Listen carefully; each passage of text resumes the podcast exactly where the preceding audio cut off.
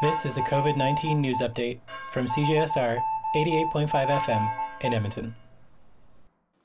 This week's campus update covers the updated COVID 19 travel directives.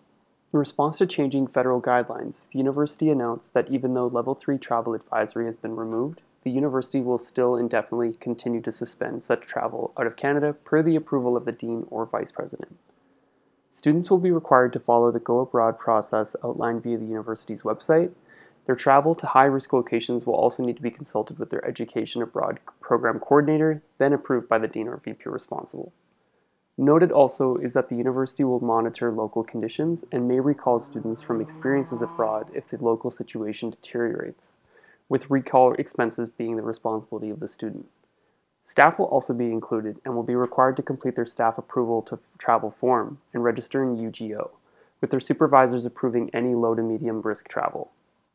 To view a list of all countries and their current travel advisories, you can view them at travel.gc.ca slash traveling slash advisories. For CJSR, this is Jared Camp.